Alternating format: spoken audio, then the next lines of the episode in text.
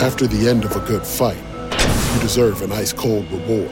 Modelo is the mark of a fighter. You've earned this rich golden lager with a crisp, refreshing taste. Because you know the bigger the fight, the better the reward. You put in the hours, the energy, the tough labor. You are a fighter, and Modelo is your reward. Modelo, the mark of a fighter. Drink responsibly. Beer imported by Crown Imports Chicago, Illinois. Everybody in your crew identifies as either Big Mac Burger, McNuggets, or McCrispy Sandwich. But you're the filet fish Sandwich all day. That crispy fish, that savory tartar sauce, that melty cheese, that pillowy bun. Yeah, you get it. Every time. And if you love the filet of fish, right now you can catch two of the classics you love for just $6. Limited time only. Price and participation may vary. Cannot be combined with any other offer. Single item at regular price. Ba da ba ba ba.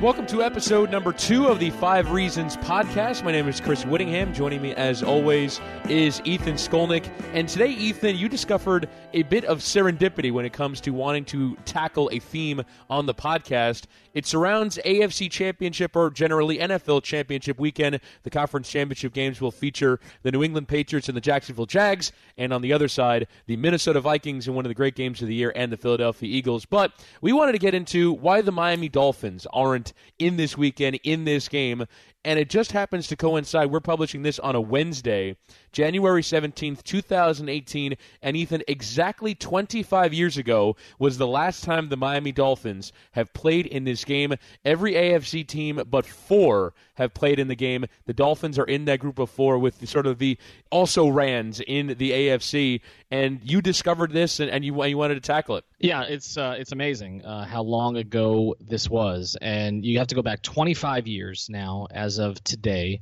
where the Dolphins played the Bills in the AFC Championship game, lost 29 to 10. That was during the Bills' run of four straight AFC Championship games, all of which they won to advance to the Super Bowl, all of which the Bills then lost.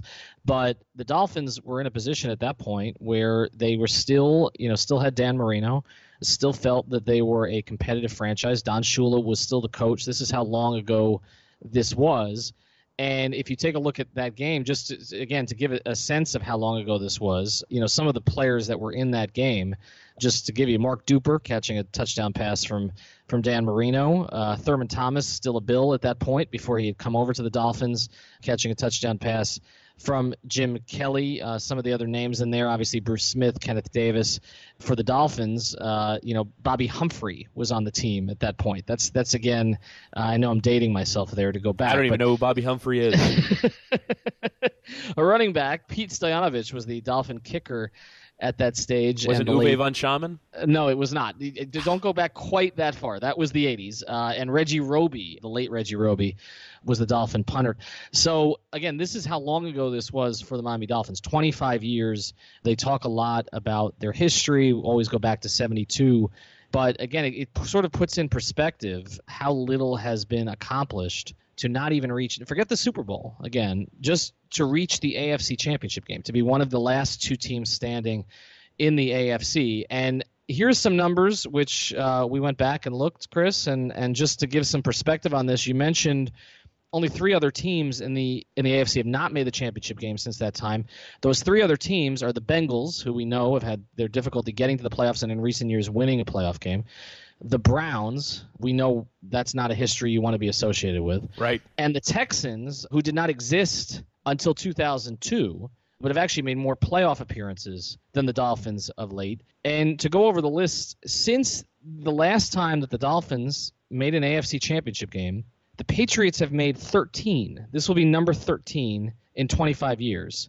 The Steelers, nine. The Broncos and Colts, five. The Ravens, four. The Jets and Jags, three.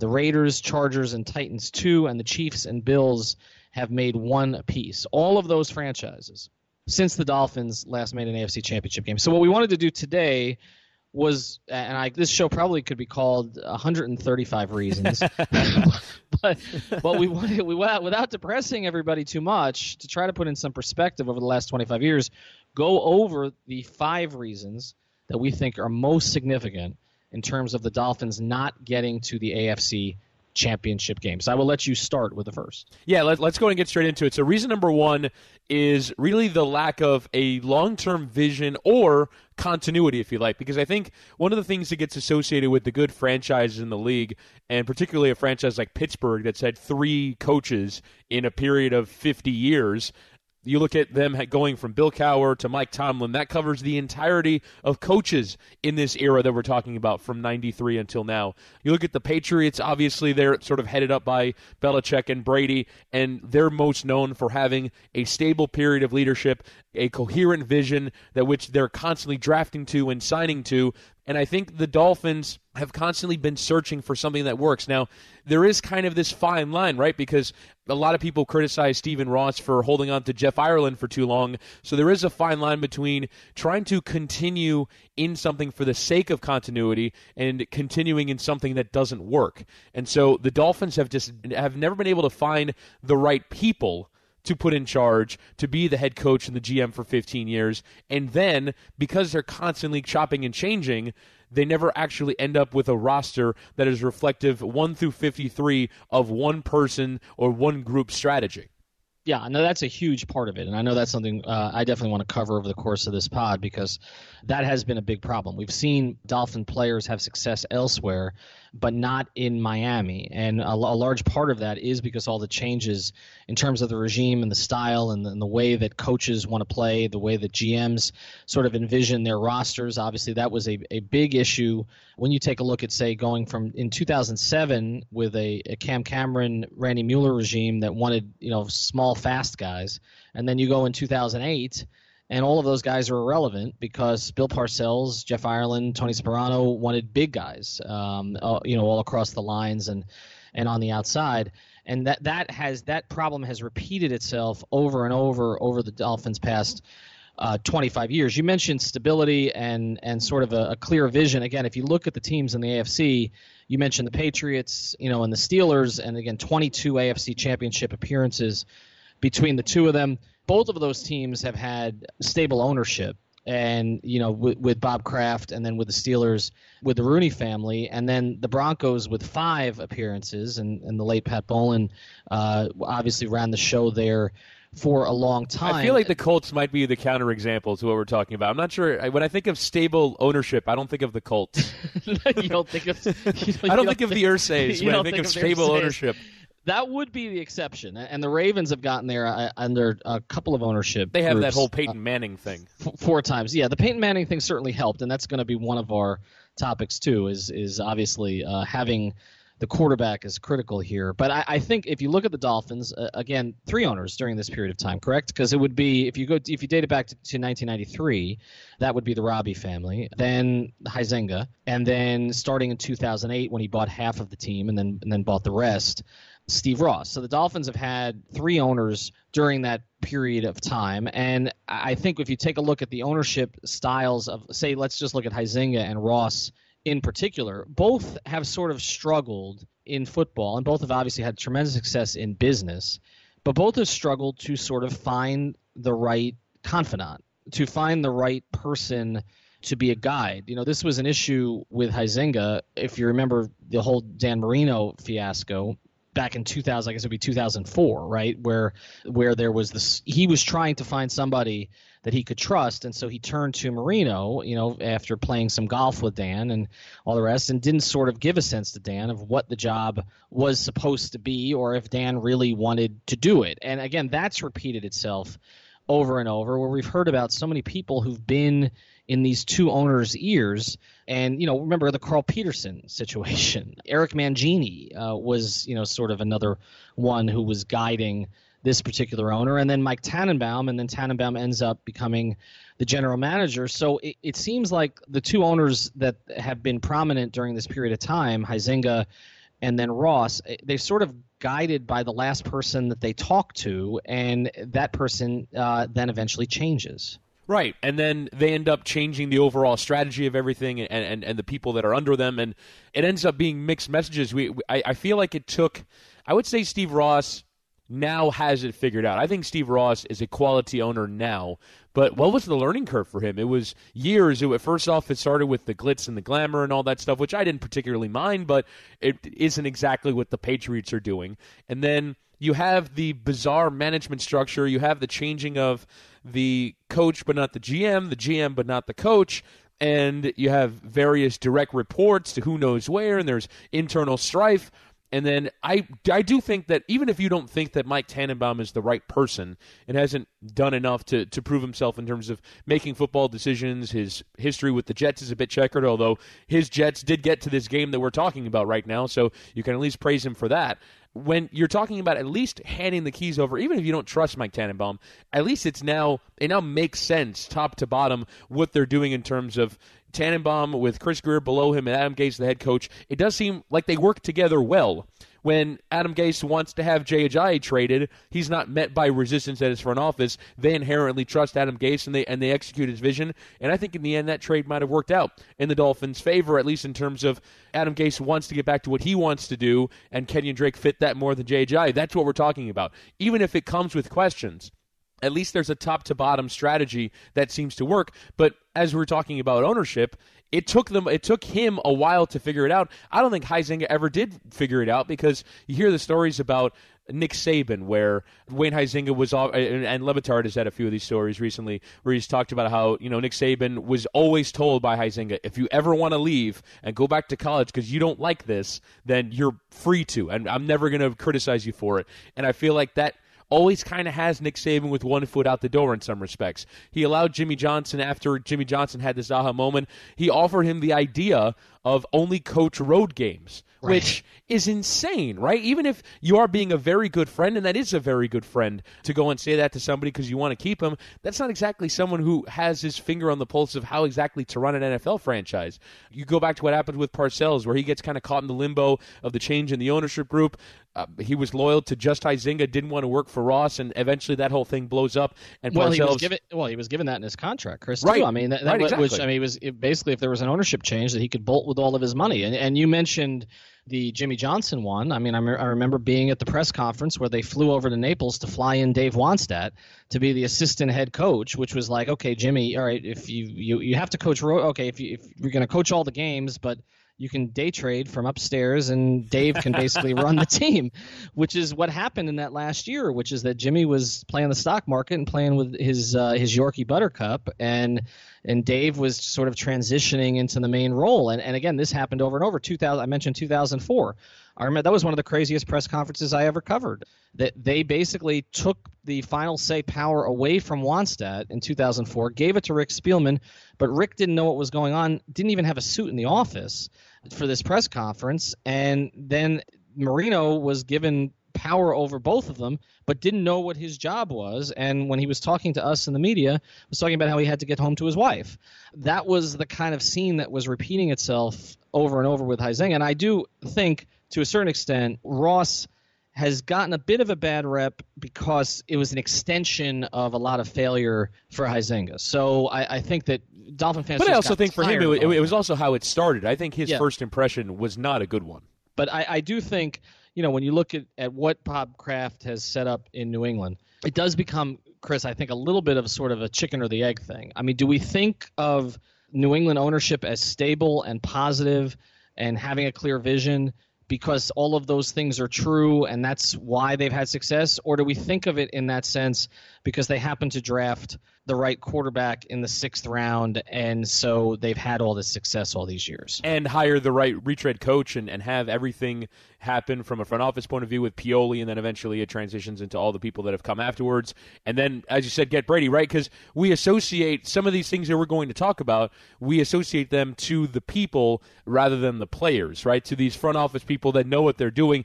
Do you know what you're doing up until the point that you actually find the players that prove it? Are, are, are there good people in place that have failed. For example, you mentioned Rick Spielman. He's one of the he's he's leading a team that right now is in this Final Four that we're talking about in the Minnesota Vikings. Was he always a good person that that knew what he was doing, or was he in a bad situation that didn't allow him to express that? Well, I, I think in going back to Rick's days, and I you know I covered those teams, and Rick and Dave, uh, Dave Wannstedt had different ideas on players. Um, you go to two of the picks that were really controversial during that period of time. Uh, I remember, and there's no harm in saying this now, I remember being in Rick Spielman's office about a year after the famous uh, selection of Eddie Moore was made instead of Anquan Boldin. And Rick showed me his grades on those two players. And his grade on Eddie Moore was 1.31, which basically, forget the one in the start, but the 0.31 meant a high third round pick. That was his grade on Eddie Moore. His grade on Anquan Boldin was a 1.19, a late first round pick. Dave Wannstedt wanted a special teams linebacker the other coaches in the room were not happy with that selection. So if they had done what Rick Spielman wanted to do, they would have had a guy who's probably going to end up in the Hall of Fame, a foundational receiver in Anquan Boldin, who just happened to be local, a guy who right. who, who was. It, it always, it always burns a little bit more when it's a UM, UF, FSU guy, doesn't it? Exactly, and this was also a guy who who played up at Pahokee, played quarterback at the time, but played up at Pahokee. So this was someone who was fairly familiar to South Floridians, but they went with Eddie Moore. You look at the other one, and, and this is obviously a name that's going to come up a couple times on this pod, but the decision by Dave Wannstedt, uh, while he had final say, to choose Jamar Fletcher over Drew Brees um, when you already had two elite level cornerbacks in in Sam Madison and in Patrick Surtain, and you end up taking Jamar Fletcher to basically be a slot guy. And we all know that Jamar did not work out here. So I, I do think a lot of it is is circumstantial. It seems like the Dolphins have always been in a situation where maybe they had some of the right people, but not the right people together at the right time. And and I think that has happened over and over. And again, you look at Spielman, has he just gotten better as an executive? Or was he in a situation, as you mentioned, where he was here, you know, with Dave Wannstedt, sort of sharing power? It didn't work very well, and then there were some other circumstances that became involved. Right, and and I think that that's what ends up leading to bad processes, and and we've seen it really. I, I would say until these last couple of years, where even again, if you don't like the outcomes, if you don't like what the Dolphins have done, you know, making the Kiko Alonso Byron Maxwell trade, which now has an interesting history, or whatever moves they've made in recent years, at the very least, there is kind of that process that makes sense, and and I think going forward, it seems like Stephen Ross has it figured out. But let's go in and get to reason number two. Ethan, you you want to you want to introduce that one? Yeah, this is a pretty simple one, and this gets back to you know what we're talking about with the Patriots and the Steelers and, and some of the continuity that they've had at a particular position. Obviously, quarterback is a huge, huge part of this. And you go back to 1993, Dan Marino entering at that stage the twilight of his career, and then you take a look at the number of quarterbacks that the Dolphins have had since 1993. Dan Marino was the quarterback for that period of time through 1999. But then after that, Jay Fiedler, Damon Huard, Trent Green, really of all the quarterbacks that they've had, they got decent play out of Fiedler, okay, although not explosive play, and that was coupled with what was at the time very good defense. They got one really solid year out of Chad Pennington, and then they got one pretty good year out of Gus Frerotte. And then we saw obviously the transition from Pennington to Henne, who did not work out. And then now we're entering what is this now going to be year six, but really five because of the injury this past season. But that that's obviously is a huge factor in this is that the Dolphins have not drafted enough quarterbacks over this period of time like other franchises have, and they have not hit on the quarterbacks that they've brought in. And then the other big one, the decision of Daunte Culpepper over Drew Brees after the doctors told Saban that Brees had essentially about a 25% chance of a full recovery, while Culpepper had a 75% chance of full recovery. And the Dolphins, as we know, went with Culpepper as Drew Brees probably could have been in this game, which for our purposes would have been much better from sort of a look, look, at what happened to, to look at what's going on. If if Stefon Diggs just steps out of bounds or number 43 for the Saints just uh, just hits Stefon Diggs correctly, maybe we're talking about Drew Brees in a conference championship game. What, what would have been 12 years since that decision was made. That, that decision was summer or, or, winter of 05, if I, if I remember correctly. Yeah, they had gone 9 and 7. The Dolphins had gone 9 and 7, won their last six games over the previous year, and then entered the, the off season not feeling, obviously, that Gus Frerotte was going to be their long term answer and had a choice between Brees and Culpepper traded the second round pick for Culpepper. So yeah, the uh, the off season after the 2005 season. So it, to me, the thing the thing that sticks out when you mention the quality performances therein is the lack of long term thoughts about this, or, or, frankly, using draft picks in order to solve this problem. And I think it, it does speak to how often this team is trying to make short term fixes, right? They think, okay, we, we have this really quality defense. Let's get you know, the Kirk Cousins of the day or the whomever that just recently performed well of the day in Jay Fiedler or AJ Feeley or Joey Harrington or whomever. And it's never, let's try and draft a quarterback in the first round and develop him from day one as our future at quarterback. And it's surprising, given that they've never had the answer at the position, how infrequently they've tried to do that. This show is sponsored by BetterHelp. What's the first thing you do if you had an extra hour in your day? Go for a run, take a nap, maybe check the stats of the latest Miami Heat game? I've got a better idea. A lot of us spend our lives wishing we had more time. The question is time for what? If time was unlimited, how would you use it? The best way to squeeze that special thing into your schedule is to know what's important to you and make it a priority. Therapy can help you find what matters to you so you can do more of it. I've benefited from therapy. I went through some life changes, major life events had some difficulties, wasn't a believer in therapy, but it helped me and it can help you also. So if you're thinking of starting therapy, give BetterHelp a try. It's entirely online, designed to be convenient, flexible, and suited to your schedule. Just fill out a brief questionnaire to get matched with a licensed therapist and switch therapists anytime for no additional charge. So learn to make time for what makes you happy with BetterHelp. Visit betterhelp.com slash Miami Heat today to get 10% off your first month. Again, that's betterhelp, H-E-L-P dot com slash Miami Heat. Well, one of the problems they've had on this is that while they have been, you know, mediocre over the past 25 years for the most part, the problem is they, they haven't had, a lot of times they haven't had the high pick to get quarterbacks who, as we've seen, you know, we always have this dance before the draft where uh, nobody likes the quarterbacks in this draft, and then all of a sudden you have three teams trade up to get right. quarterbacks, and and this happened again last year, and and so. You know, a lot of times you're not in that. You know, Dolphins have not been in that top ten space often uh, to take that type of guy. And the times that they have been, uh, they they've chosen not to. You go back to 2008 uh, and the decision to take Jake Long over Matt Ryan and essentially try to fill your quarterback hole in the second round with Chad Henne. Then they when they take another quarterback in the next year, it's to, to run the Wildcat. it's not to actually play quarterback. right. Pat White in the second round.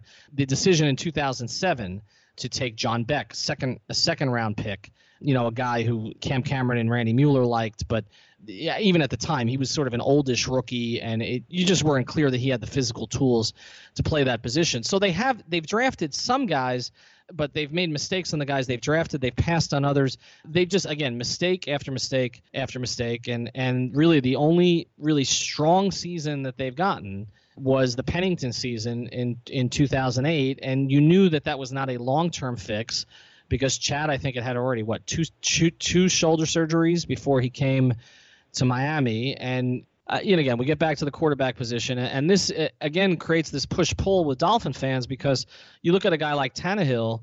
On one hand, you're saying, okay, I don't know if he's good enough to take you to the next level. But then you look at it and you say, well, but look at the lack of success we've had at the position. Can we really afford to be as bad as we've been at the positions at position at times over the past quarter century? And so mm-hmm. uh, that that creates a big dilemma there. And it is kind of crazy. You mentioned the fact that they've been always mediocre, but never quite bad enough to to to pick in the top ten. They've only had five top ten picks in this period that we're talking about. Now they did, and, and, and this actually can kind of transition us into point number three.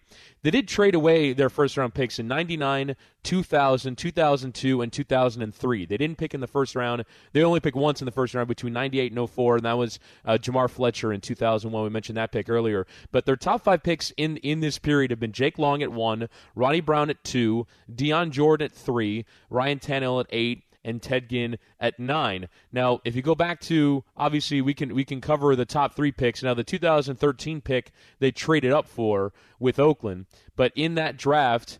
In the 2013 draft, the top picks in that draft were offensive linemen Eric Fisher, Luke Joeckel, Lane Johnson. The first quarterback doesn't get taken until EJ Manuel at 16. So again, we're talking about never having the the pick in the right year. And then in the 05 draft, the Ronnie Brown draft, Alex Smith goes number one overall, but Aaron Rodgers goes number 24 overall. There's always a couple of flashpoints where you look back and you go, If the Dolphins had just made that pick or made that signing or done the right thing, they would have the quarterback that, that the franchise wants and the franchise needs.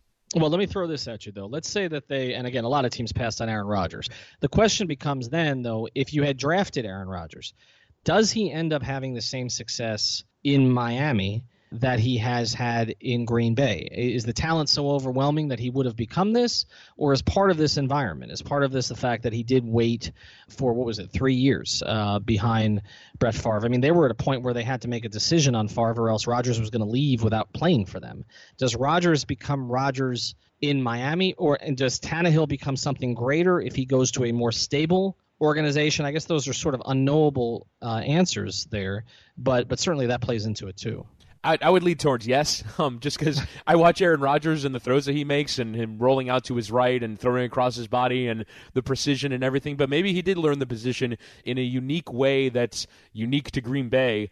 But I don't know. I, I see that kind of overwhelming talent, but we've seen it before eh, with other quarterbacks where someone else in some other city can be doing a pod, or in St. Louis, they can be five reasons why Jeff Fisher had Case Keenum and Nick Foles. They're playing in the NFC Championship game, and we don't have a team anymore. Right. so, so um, th- th- there's certainly those kind of butterfly effect things. I would I would lean yes, but th- as you said, there are knowable questions. But let's go and get to the next reason. Reason number three, uh, you adequately dubbed it "savior failures," and mm-hmm. I think when when you look at the the draft picks that we were just talking about and how they didn't have picks for four and five years, um, there's two elements of this, and I'll, I'll, I'll, let you tackle the coaching element. I do think that there's also a player element where you turn to players that are going to fix something. When you look at what the Dolphins did with Ricky Williams, and obviously he was deserving, frankly, of that kind of treatment because he was that good of a player but was he the transformative player of the entire team? You're leaning on one player to change an entire side of the ball. That's just not how football works. I think when you look at the teams that are in the Final Four right now, it's about quality roster, quality units, rather than quality players. It's, it's, it's, there's too many players on the field for one to make that big of an impact. This isn't basketball. And so when you look at trading away first round picks, sacrificing your roster depth to go and get Ricky Williams, trading a, a, big amount to go and get Brandon Marshall, paying a lot of money to Mike Wallace at receiver, paying a ton of money to Ndamukong Suh, which they're going to continue to do for the next two years to try and fix your defense. And they were among the bottom in the entire league in run defense for a lot of the time that he's been here. It, it, improved last year to 14th from 30, but it did not have the transformative effect one player, the entire team that we talked a lot about when they signed Suh. So we see all the time big free agency classes, big trades to go and try, find the one move that's going to change everything rather than, and not to sound like Al Golden or the Philadelphia 76ers, the process that's going to lead to quality rosters. But I think also you go into the, the savior failures in Miami. It also applies to the coaches and, and GMs that they brought in here or, or presidents. Three guys Jimmy Johnson, Bill Parcells, and Nick Saban, uh, who are you know all titans in the field, right? And there were some uh, people who didn't like the way that Shula was pushed out, but there were there weren't a lot of Dolphin fans at that time who were arguing against going after a guy who not only had won two Super Bowls with the Cowboys, but had had tremendous success here at the University of Miami. And so, I mean, nobody knew that Jimmy was going to check out essentially after a period of time. And Jimmy did some good things. I had two very strong drafts, you know, particularly that first draft where he accumulated a lot of volume and, and managed to hit on uh, Zach Thomas, you know, in the fifth round. And then the next year where he hits on Jason Taylor and, and Patrick Surtain, And the first year hitting on Sam Madison. I mean, he built the defense, the core, the four best players on his defense. He acquired over the course of two drafts.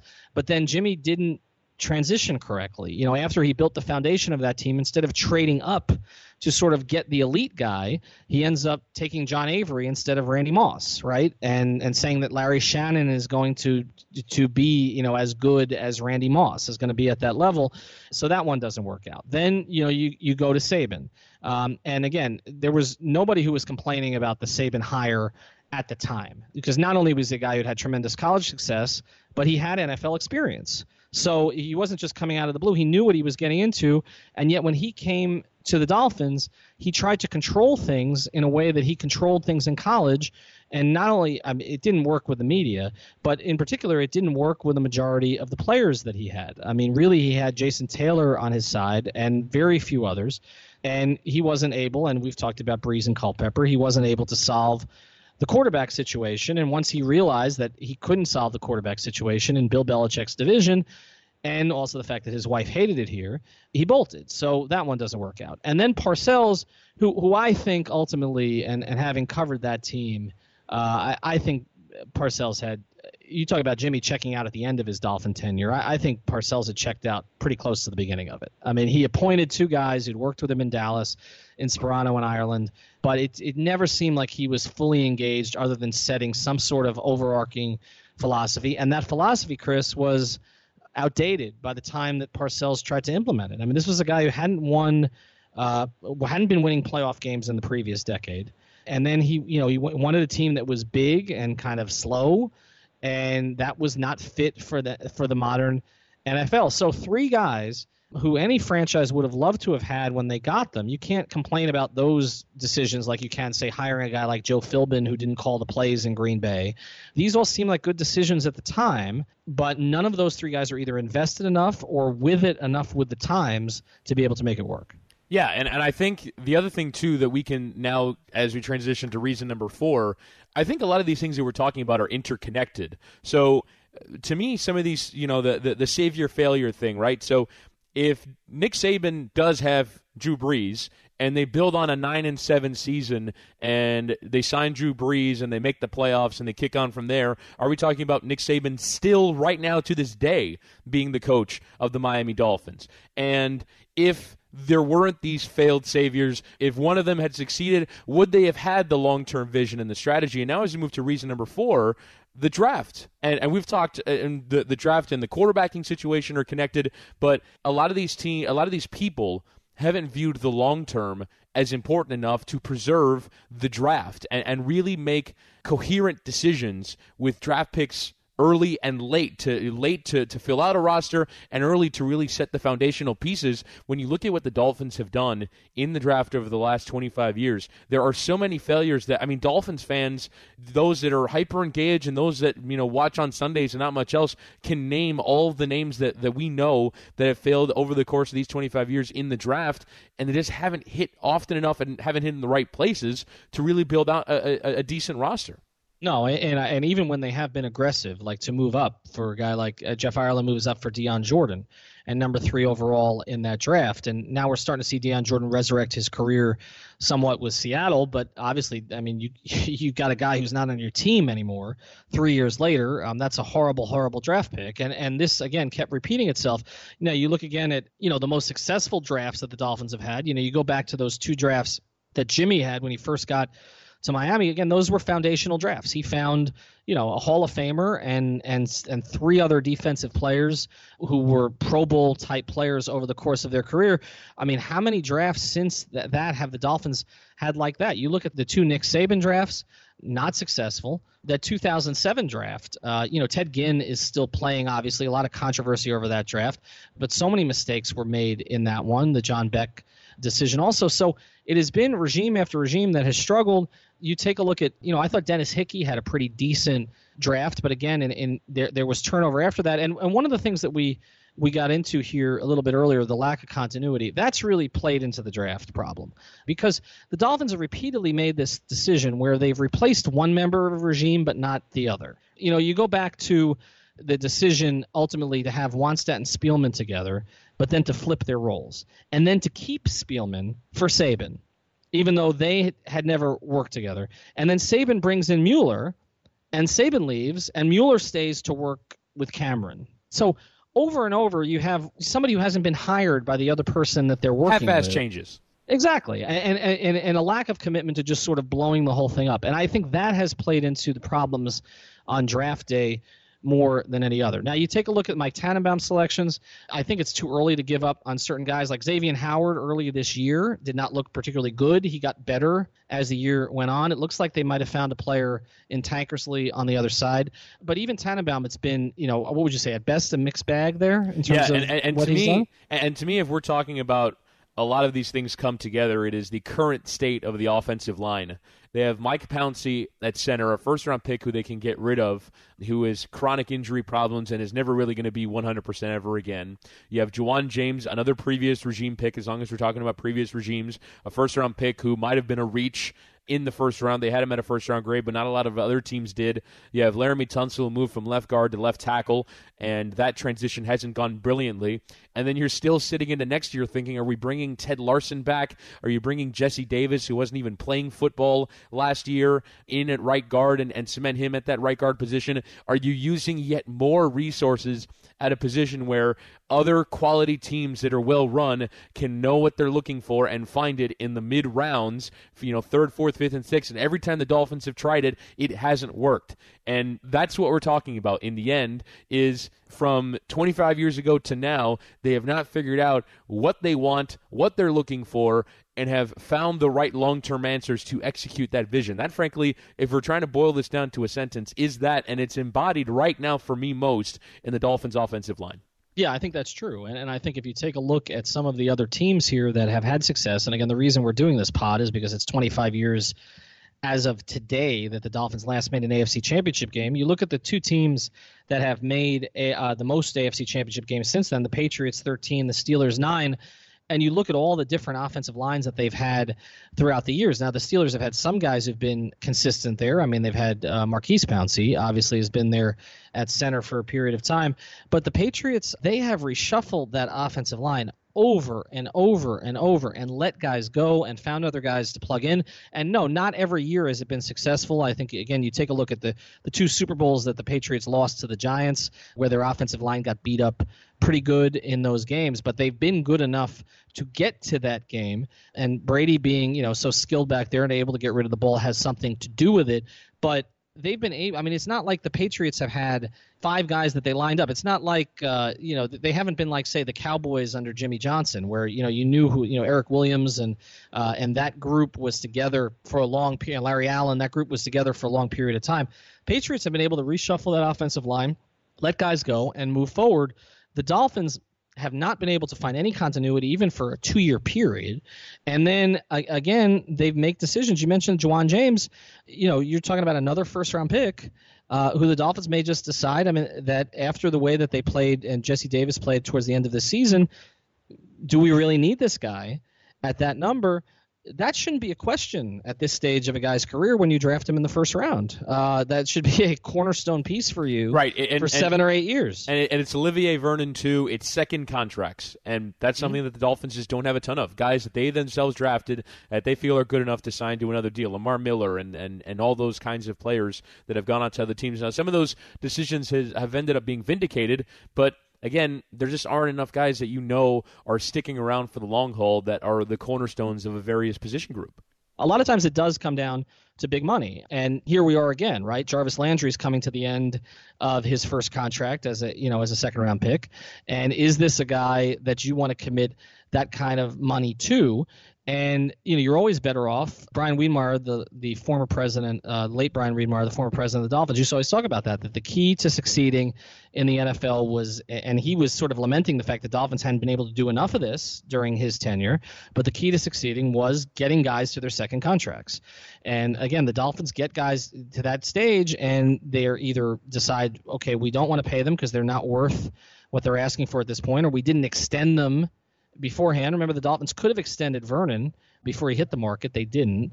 Or he's just not good enough, and we don't want to keep that player. And so this has happened over and over. And until the Dolphins break that cycle where there are a number of players that they want to keep beyond their first contract, they're never going to be very good. It's one thing to say that the Steelers and Patriots know when to give up on guys, and I think that's been part of their success too. I mean, the Dolphins keep signing former Steelers, right, and keep being disappointed with the results of the former Steelers that they get, right? right. Lawrence Lawrence yeah. Timmons is the latest example.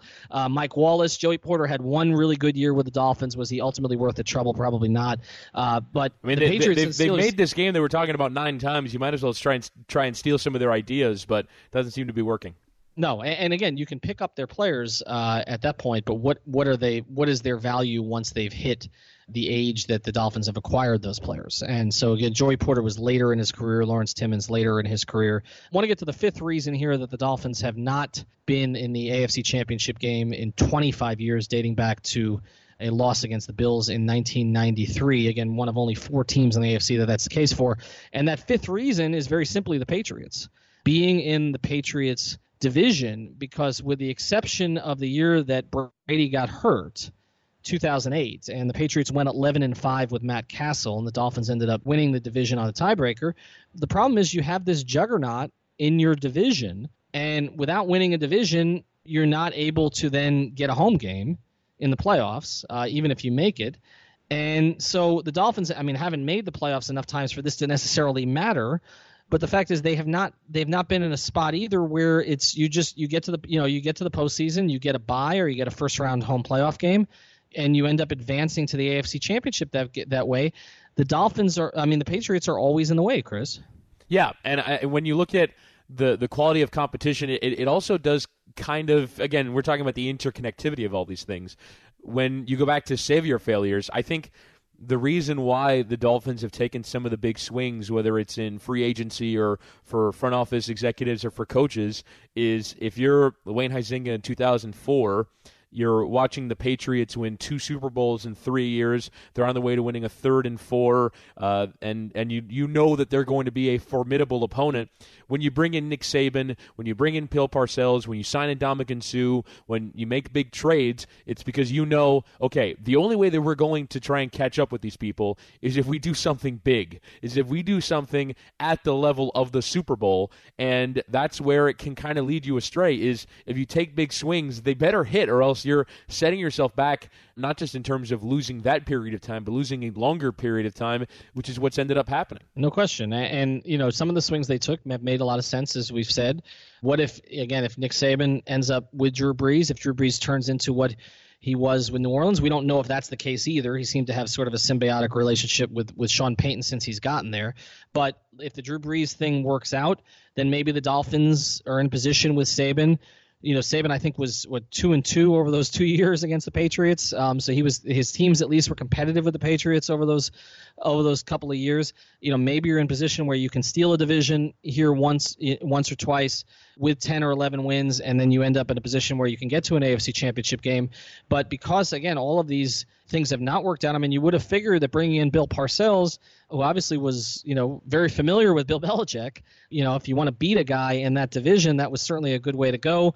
But as we mentioned, the Parcells thing didn't work out. And so, you know, over and over, they've sort of been snake bit in that way. And the Patriots just continue with Brady as the mainstay while totally revamping the defense, while losing coordinators, while revamping the offensive line. I mean, the Patriots receivers have changed over and over over the years, right? I mean, they've really only had, you know, one guy who was clearly elite in Randy Moss, and the rest of these guys have sort of turned into really good receivers. I think Brandin Cooks is, is uh, you know, one exception for that, a, a, guy who I think pretty good on his own. But the Patriots, you know, have, you know, gotten guys, gotten production out of guys like Welker and Edelman and et cetera.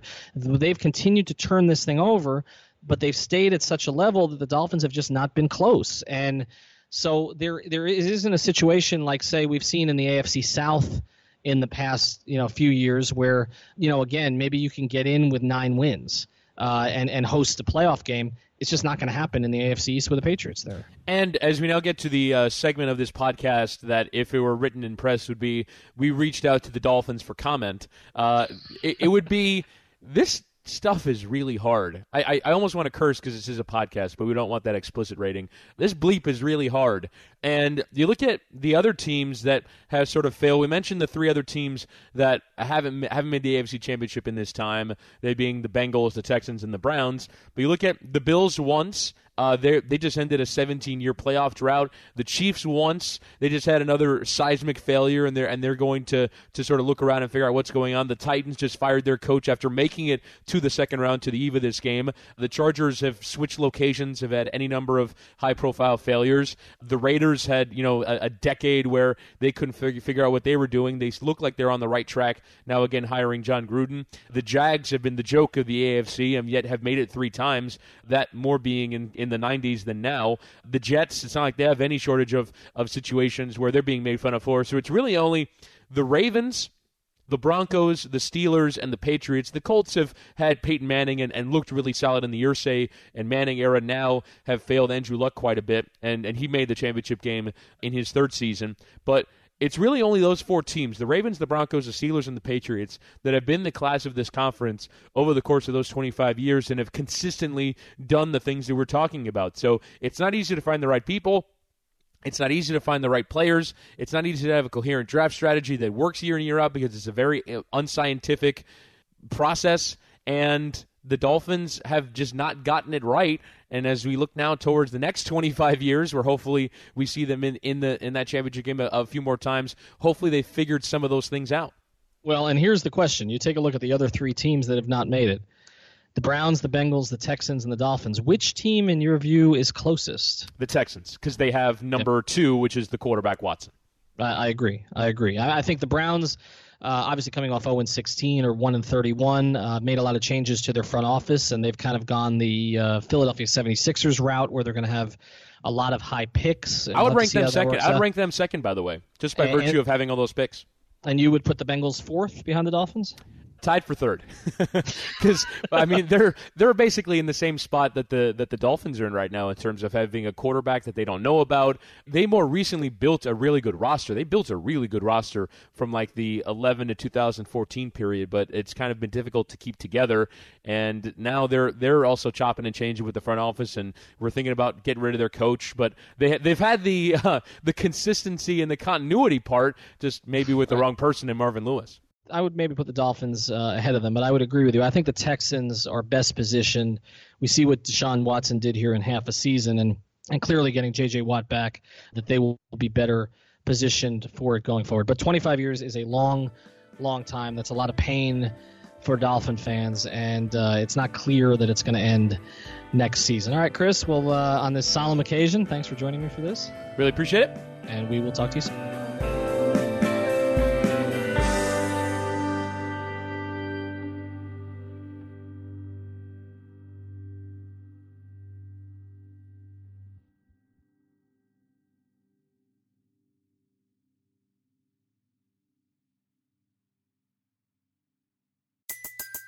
Everybody in your crew identifies as either Big Mac Burger, McNuggets, or McCrispy Sandwich. But you're the filet fish Sandwich all day. That crispy fish, that savory tartar sauce, that melty cheese, that pillowy bun. Yeah, you get it.